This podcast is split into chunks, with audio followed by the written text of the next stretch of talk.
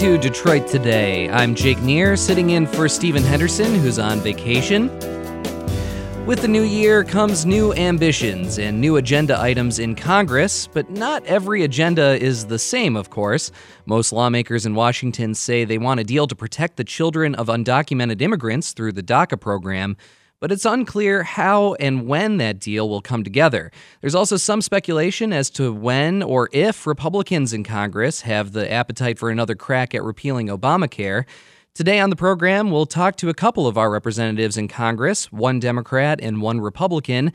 Coming up a little bit later, we'll speak with Congressman Mike Bishop, Republican from Rochester, representing Michigan's 8th District. Uh, and also later in the program, too, on a different note, we will also speak with Robert Siegel, the retiring host of All Things Considered. He is signing off for the last time after 30 years on the air. That is a conversation that uh, you don't want to miss, so stick around for that. Uh, but we're going to kick things off today with Congressman Dan Kildee, a Democrat from Flint Township representing Michigan's 5th District. Congressman Kildee, welcome to Detroit Today.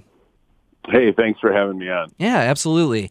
So I believe today is the official start of the new con- or the the reconvening of Congress today. Um, although I know not everyone is there, but uh, starting this year off after the way that it ended last year, we had the sort of this budget showdown was one of the big things that was dominating headlines, and that didn't really get resolved. I mean, that sort of got kicked down the road. And also, on the other hand, Republicans getting their first major legislative win. Uh, with this tax overhaul, um, what what do you see as sort of the place that we're coming back into 2018 in Congress? Uh, what is the mood for, especially Democrats like yourself, in terms of uh, your expectations for what can get done in 2018? Well, you know, with each year we have to sort of recommit ourselves to being hopeful again. I will say that 2017 was a was a tough year in a lot of ways. Um, there's a lot of talk about bipartisanship, but there was not as much as there should be. Uh, the the tax plan, for example, you know, you'll hear Republicans say that there was no Democratic support for it. No member of Congress saw that bill more than 48 hours before it went to the floor of the House. That's not bipartisanship. They wrote it, you know, in the basically in a back room. That's not a good start for 2018 to finish 2017 ramming through a bill that the ink was not even dry on. The provisions of that legislation are still unknown.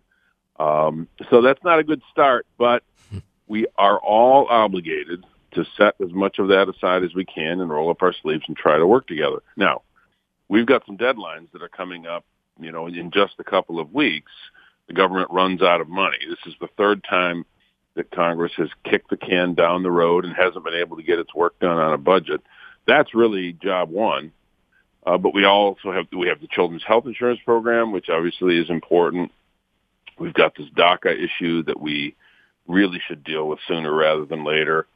We've got problems in the Affordable uh, Care Act, uh, the the suspension of the uh, cost sharing payments that help underwrite the cost of out of pocket expenses for people who uh, who receive health care, um, you know, through the Affordable Care Act. We've got a lot of big challenges, and uh, many of them are not going to be solved unless somehow Democrats and Republicans can get back to working together. I hope we can do that. Yeah, and, and it seems like any of those items that you just mentioned, I mean, it, it, it seems very difficult to achieve any of those things at this point in the new year. 2017 I mean, it seemed like it was ex- extremely difficult for Republicans to move their agenda forward in most ways. But in many ways, it's even harder this year. We talked with Tamara Keith, the NPR White House correspondent, le- yesterday, who said, look, you know, this is an election year. The political will to do big controversial things in an election year diminishes their likelihood of passing.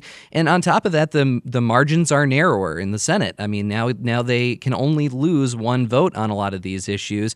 Uh, does that give you any sort of uh, expectation that bipartisanship is a real possibility in 2018, or does it does it make it uh, less likely in your in your opinion that just these things won't get done?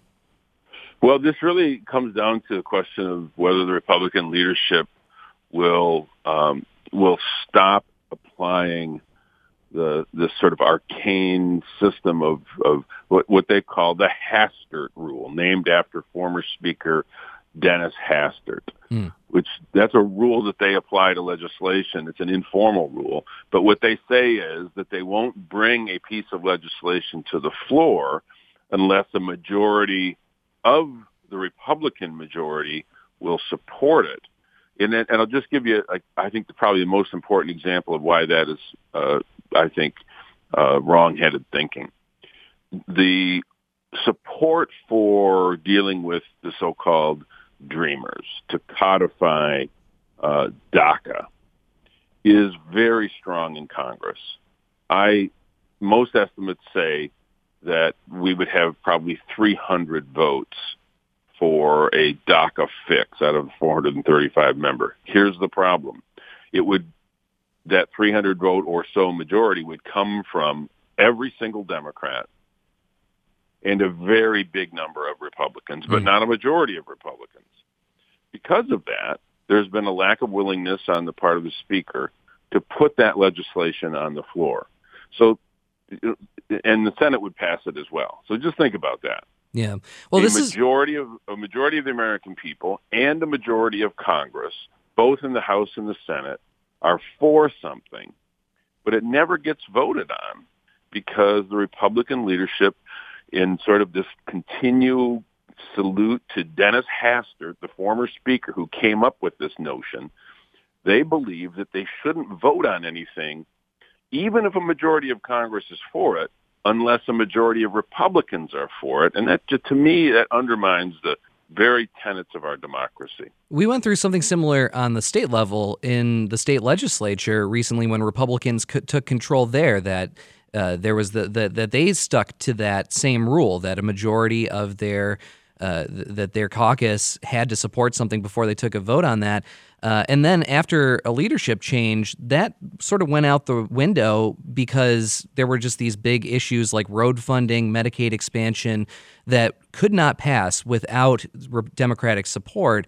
Uh, and and it's sort of interesting that this happens when one party takes majority of all aspects of government. It seems like sometimes these things are even harder to pass, and they start have to they, they start having to come up with sort of different phil- phil- philosophies on on policy making to to get them to happen. Um, and it's going to be interesting to see if something like that will happen on the federal level as well, especially now considering that those margins again are are, are narrowing. Uh, you're listening to Detroit Today. I'm Jake Neher, sitting in for Stephen Henderson, who's on vacation. We're speaking with Congressman Dan Kildee, a Democrat from Flint Township, representing Michigan's 5th District. We're talking about the year ahead in Congress and all of the issues that Congress will be dealing with, especially at the beginning of this year, whether it is DACA, whether it is Obamacare. Uh, what's going to happen with this budget showdown that's going on right now. We really want to hear from you. What do you hope gets done in Congress this year. What do you think uh, maybe doesn't get done in Congress this year? And what are your concerns about what are the issues that, that most affect you? Uh, we want to hear from you. The number to call is 313 577 1019. Again, that's 313 577 1019. We'll get to your calls soon.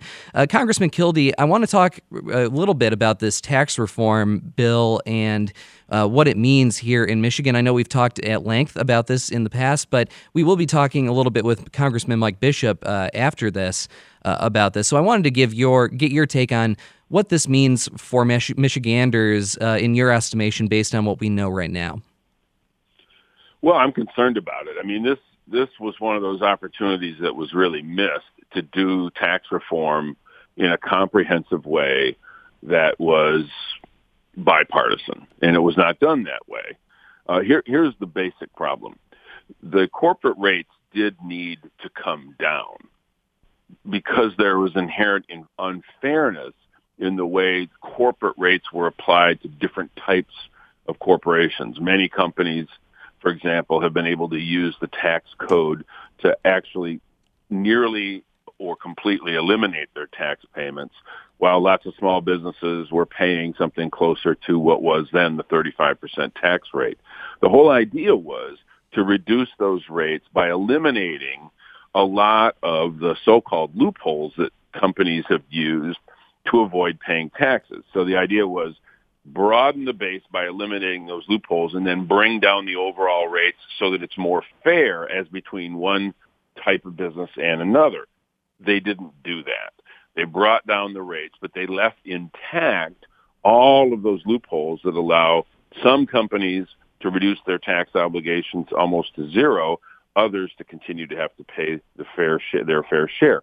They offset that um, with a whole set of borrowings, basically a trillion and a half dollars. There is some change in the individual benefits, but the individual tax rates, two problems. They disproportionately support people at the top of the economy. The wealthiest people get the by far the biggest benefit. And the individual benefits are temporary. Corporate changes are permanent. Individual benefits are temporary. You know, so I, I mean, if I were to debate a, a Republican member of Congress, I would say, look, let's start with our areas of agreement. The tax code needed to be changed. Mm-hmm. Corporate rates needed to be brought in line with what's going on around the world so that it's competitive. But what was failed, I think, was the opportunity to create more fairness within the tax code by doing the hard work and actually looking at those all those specific provisions in the tax code that allow some companies and some individuals to benefit, others not to. Almost none of that was done because this bill was written so fast. Uh, and I think it was a big lost opportunity. Mm. And it's going to cost us a lot because it, every economist, every economic analysis says that it'll add about a trillion dollars to the deficit. There are some who say, no, no, growth will overcome that. That's not what the experts, that's not what people who really study this say. Uh, and, and I think we're getting into a period of time where experts are so dismissed because it doesn't fit the narrative that people, that some Republicans say, well, no, I just think there's going to be enough growth anyway, even if the experts don't think there will be to cover the cost of a trillion dollars of debt mm-hmm. which is being which we'll have to accept in order to have these tax codes go or tax cuts go into effect. Now, you know, we've heard a lot from Republicans recently and supporters of this tax plan that I mean, we've gotten a lot of criticism in the media about how uh, you know this is being portrayed that there's they, they're saying that there's not enough emphasis on the fact that m- most middle class families will see a significant tax reduction, and a lot of families really do need that right now. What what is your response to that kind of criticism of uh, criticism of the criticism? I suppose. Well, two things. One, it is true that many middle class families will see some benefit. That benefit will be very small. Many many middle class families will actually see their taxes go up as a result. And then that's just the factual analysis. That's just I mean, bottom line. It also depends on what you define as small. I mean, of course, especially for uh, a lot of families having an extra f- uh, several hundred dollars or a thousand dollars in their pocket, that's uh, that could be significant for a lot of people. Well, it could be. I mean, I, I guess that's a point that is arguable. If it is a few hundred dollars over the course of a year, nobody's going to say no to that. But mm. when that is compared to uh, uh, somebody making nine hundred thousand dollars a year getting fifty or sixty or seventy thousand dollars benefit or a hundred thousand dollars in benefits, and the fact that it will these cuts will force dramatic uh, cuts to domestic spending, so that that same family, but let's just take that middle class family, they will get, say they get a few hundred dollars in tax relief. If they are paying any of their own health care costs, most estimates say because they included in the tax uh, bill an unrelated uh, uh, provision that eliminates a portion of the Affordable Care Act. Most estimates are that because of that, premiums will go up about 10%. So mm-hmm. it's a it's a pretty um, uh, cynical argument for some of the supporters of this to make when people say they're going to get a tax cut, but the cost of health care is going to go up because of this tax bill mm-hmm. in a way that will be more than the benefit. And, and then secondly, if any of those families rely, for example, on Pell Grants or student loans, Mm-hmm. Or any of those pro or job training programs, like if it's a worker getting retrained, and because of the big budget hole that the tax bill blows in the federal budget, those programs have to be eliminated. Mm-hmm. It's it's a pretty hollow victory to say, hey, here's a few hundred bucks, but by the way, you can't go to community college to get Yeah. retrained for the next job, and you can't get a Pell Grant to send your child to a uh, to a state college. Uh, that's a pretty hollow victory. Mm. Yeah, let's hear from a caller on this. Uh, John in Pleasant Ridge, welcome to Detroit Today. Hi, how are you? Very good. John, what do you have to say? Well, looking at what I know about the uh, the tax bill, I'm going to lose a personal exemption. There's going to be a limit on the uh, on uh, real estate taxes and and the income tax deduction. It looks like my taxes are going to go up by several thousand dollars under this bill um, each year. I'm def, you know, I've got definitely got a middle class income, but unless there's something really di- different in it or some some hidden provision, just looking at those, it it looks like I'm going to pay probably four or five thousand dollars more per year. Wow, John, that's one of the more extreme examples I think that I've heard uh, on on this uh, on this. But that's a very interesting uh, call, and I really appreciate you calling in, uh, uh, Dan. Uh, I'm sorry, Congressman Kildee. No, Uh, you call me. Oh, all. Call me Dan. we know each other well enough at this point. Uh, you know, what are you, are you hearing that from many of your constituents here about this bill?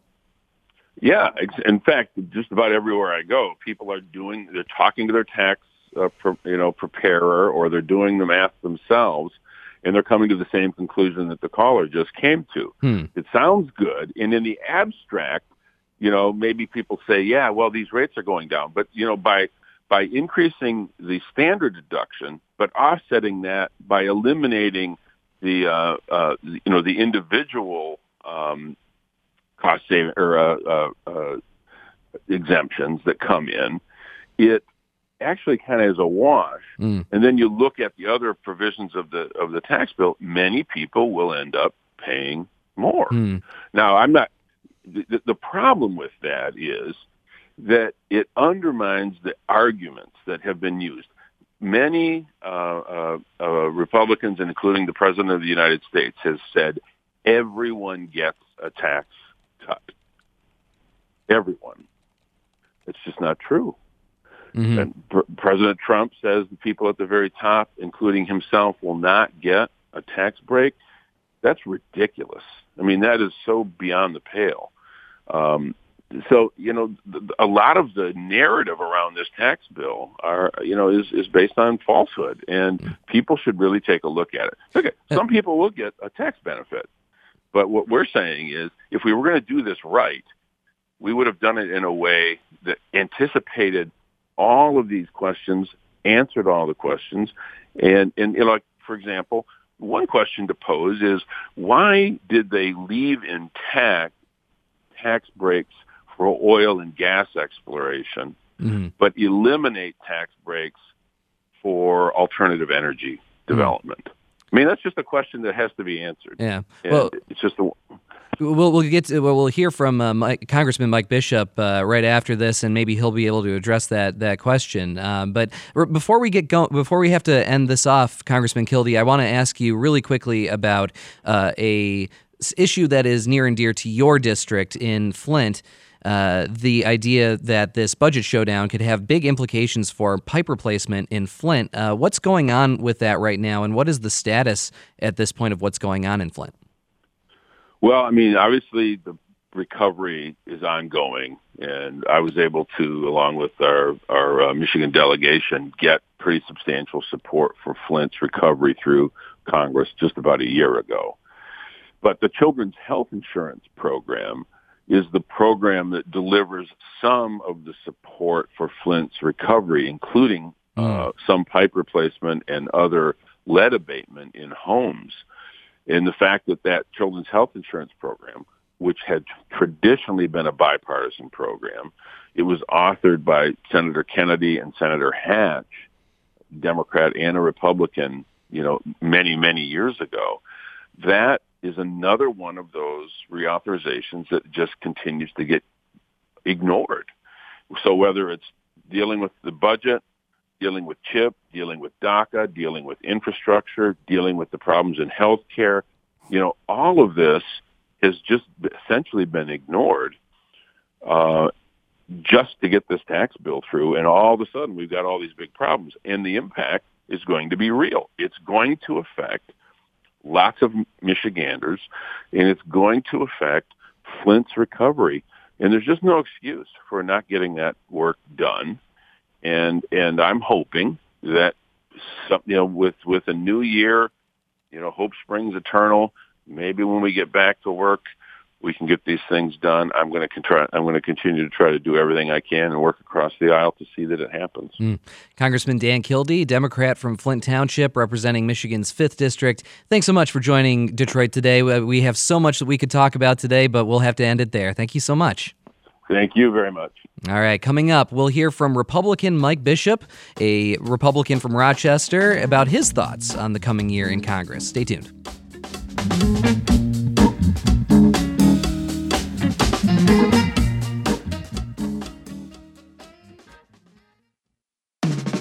Your city. Your town. Your voice. 1019 WDET, Detroit's public radio station.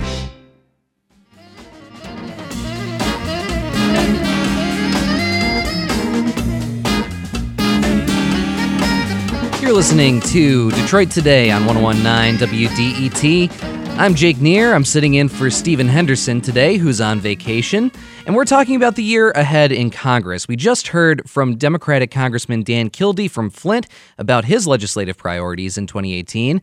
Now we want to return, now we want to turn to a Republican member of Michigan's congressional delegation to talk about what he hopes will get done in 2018 and where we're starting, what kind of note we're starting here in 2018. Congressman Mike Bishop is a Republican from Rochester representing Michigan's 8th District. Congressman Bishop, welcome to Detroit Today.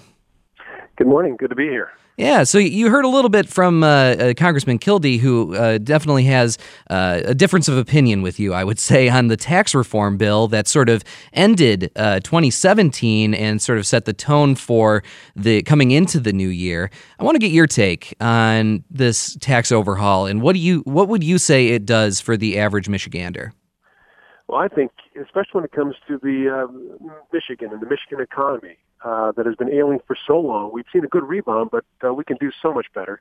And a lot of our, uh, our a lot of our our uh, citizens are unemployed and need a job, and we need to get this economy back up and running again. We simply can't do it by just accepting the status quo. So, uh, this job, this uh, tax overhaul, was absolutely necessary, and uh, was long overdue. It's been 31 years, and it will deliver uh, tax relief to just about every family uh, in in in the state and across the country at a time when everybody needs it, and it it will also it, it will also create an environment where where where job creators want to to create more jobs, invest more in their business, invest more in their employees, and uh, really um, uh, boost this economy, which I think uh, you you just can't argue with. And I know I know Dan um, has reservations about uh, some some of the provisions, but as a whole, this was the right step to take, and nothing is perfect. I, I agree he's got some concerns, and uh, I understand where he's coming from, but we have got to understand that this country, um, we we are way behind in in the world when it comes to our economic environment, and we are falling so far behind that we're putting ourselves in jeopardy of of, of permanently falling behind. We just can't do that. Now, you know, let's talk a little bit at least about what even conservative economists are saying right now, though. I mean, uh, I think timing of this bill has been something that a lot of conservatives uh, not in Congress have uh, questioned that, look, you know, I know you say that we have a lot of unemployed people here in Michigan, uh, but nationally, and, and, even here in Michigan, Republicans like Governor Snyder would say, look, our unemployment rate is actually very low. We're close to full employment right now. Um, you know, if this would have passed a couple years ago, then, you know, that's one thing. But uh, the, the impact of it, uh, see, you know, at least what we've heard from conservative economists is not what it would have been if uh, we would have seen this before. And, and, and this timing of it's not, this isn't a time where we, ex- where we need need to uh, spur the economy as much as uh, Republicans in Congress are saying. What is your response to that criticism? Well, I, I completely disagree with that because the unemployment rate does not include the underemployed. It does not include mm. those who uh, simply have given up on, on a job and rely on uh, government assistance. That is true. And, yep. and we simply can't we, we can't accept it. Uh, it the, this uh, this notion that somehow uh, we we have rebounded and everything's a okay now is is dangerous. We we've got to continue to, to improve and. Um, I think Michigan has done a great job, and I, I love to see what's happening in Detroit, the rebound Detroit is making. But we can we can make it better, and we can put people to work who really want to work, but have just lost the hope in doing so.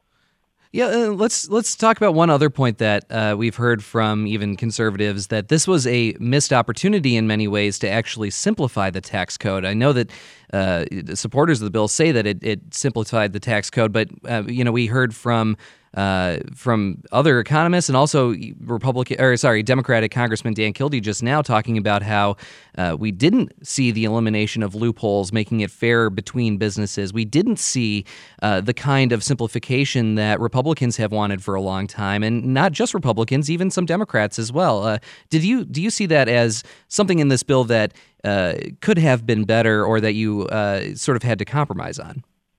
Well, you know, there are a lot of things that uh, when we originally started this.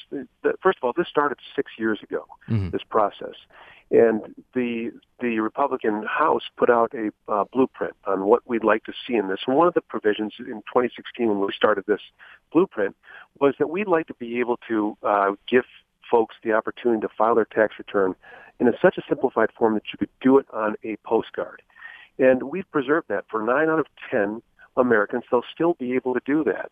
And um, we've taken 70,000 pages of convoluted, uh, a complete train wreck of an IRS code and regulations, and and have swept that away and adopted a plan that's far more convenient, far more straightforward, and uh, will will will will simplify for most Americans. So I, I disagree with those who uh, are concerned about the fact that uh, it's not as simple as it could be. Certainly, we'd like to make it more simple, but in order to to um, negotiate a final outcome, we did add back certain provisions. For example, we did add back certain provisions when it came to students. We wanted to make sure that they got a credit for tuition tax, tuition taxes, and and for graduate students who get uh, waivers for for their employment. Uh, we also wanted to make sure those who had high medical bills were able to, to use that deduction uh, as well. There are any other number of, of issues that we added back in to ensure that we hit the right demographic of middle and lower income. The family child credit, uh, which was doubled, will help families tremendously. And those who have uh, dependent care uh, uh, concerns, maybe they have a grandparent living at home or a parent living at home uh, that they need uh, help with, that was preserved um, the mortgage interest deduction was preserved so that people who own a home can continue to uh, uh, deduct the, the interest from their, their mortgage. There are a number of things that we added back in because we knew that if we if we remove them, it would hit the demographic uh, in, a, in a negative way that we're trying to help, which is the, the middle and lower income earners. Mm. You're listening to Detroit Today. I'm Jake Neher. I'm sitting in for Stephen Henderson, who's on vacation this week. And we're speaking with Congressman Mike Bishop, a Republican from Rochester who represents Michigan's 8th District. We're talking about the year ahead in Congress. We just heard from Democratic Congressman Dan Kildee from Flint about his expectations and what he hopes to get done. And of course, now we're talking with uh, Congressman Bishop, a Republican, about what he, as a member of the majority uh, in Congress, can hope they, they can get done. And one of those things, Congressman Bishop, that we keep hearing about is entitlement reform and moving forward with uh, programs, Medicaid, Medicare, uh, a lot of the things that really need uh, some attention right now in terms of uh, making sure that their future is uh, guaranteed. I- am curious what you think uh, of the efforts to move on to entitlements right now and what you hope gets done in that, in that category. Well, I just want to assure your listeners that uh, there is no effort afoot right now to try and take away any benefits that people have earned uh, over the years. There's there's not a a, a uh, proposal on the table right now that would do that. And I don't want a lot of times people get scared about this because they live, they've budgeted their their life and their retirement uh, regarding the you know their their um, their Social Security or their Medicare, and we want to make sure those people know that uh, that that's not the target here. The target is, however, trying to figure out how to make this uh, those entitlement programs sustainable for uh, the out years. And uh, experts say that uh, if we don't do something to to shore those up, we're going to be in, in trouble in, in the years to come. So, uh, how we do that is part of the uh, the agenda of the Ways and Means Committee, which I'm a member of, mm-hmm. um, and we will be discussing that, and we have been discussing that um, on ways that we can preserve the, the benefits for those that are, are collecting right now and address the, the, the overall long-term uh, concerns um, in the future. So we've got we've got that all queued up and ready to go this year. Uh, we'll do that, and uh, we're uh, we're going to do that right away. In fact, uh, as we we go into 2018. So, uh, what are some of the things being discussed right now, especially considering uh, the fact that I mean, in the near term, we're looking at uh, and something that we've seen over several years now is the difficulty in passing a budget year over year. Uh, this year is no different than that. The fact that uh, now our, our deficit is is large and it's expanding. Uh, what is what does that mean for entitlements moving forward? If you expect to preserve the benefits that people have already earned, how do you address that? Well, we we have fewer uh, workers out there for every beneficiary. That's that's the problem. And as the baby boomers grow uh, larger and larger into retirement, it, the problem becomes more difficult. So there's we're going to have to address how uh, what at what age we collect our benefits. We start to collect our benefits. If we phase that in, how we do that. Um, but what we what we're going to do is we're going to have a long time to be able to um, put ideas on the table to debate them and, and give folks an opportunity to, to weigh in on, on how best to, to resolve the issue we have substantial budget issues in this country. Uh, we've got a, a, an enormous debt that needs to be addressed, a growing deficit, and um, it's all part of the overall discussion. This is not, you know, in a in a vacuum that we can solve these issues. We've got a have to, we have to have a holistic approach in how we how we do this, and part of it is good government, and part of it is uh, responsible government and how we budget and we've got to be more responsible with the way we uh, we spend our, our the taxpayer dollars. You're listening to Detroit Today. I'm Jake Neher. I'm sitting in for Stephen Henderson, who's on vacation. I'm speaking with Congressman Mike Bishop, a Republican from Rochester, representing representing Michigan's eighth district.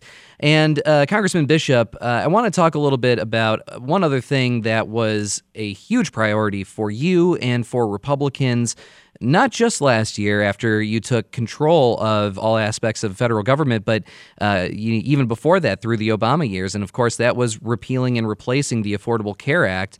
Uh, the fact that the GOP hasn't been able to approve a comprehensive plan to do that, uh, are you frustrated at this point? And do you see an opening to do that in an election year and when the margins, especially in the Senate, uh, are narrowing uh, for Republicans and it's even tougher, it seems like, to get this kind of legislation through? Well, it's really a, a tragedy that we have to look at this as a Republican issue. Um, Obamacare, the Affordable Care Act, is collapsing. And there are some states that have a single provider and are in jeopardy of losing that.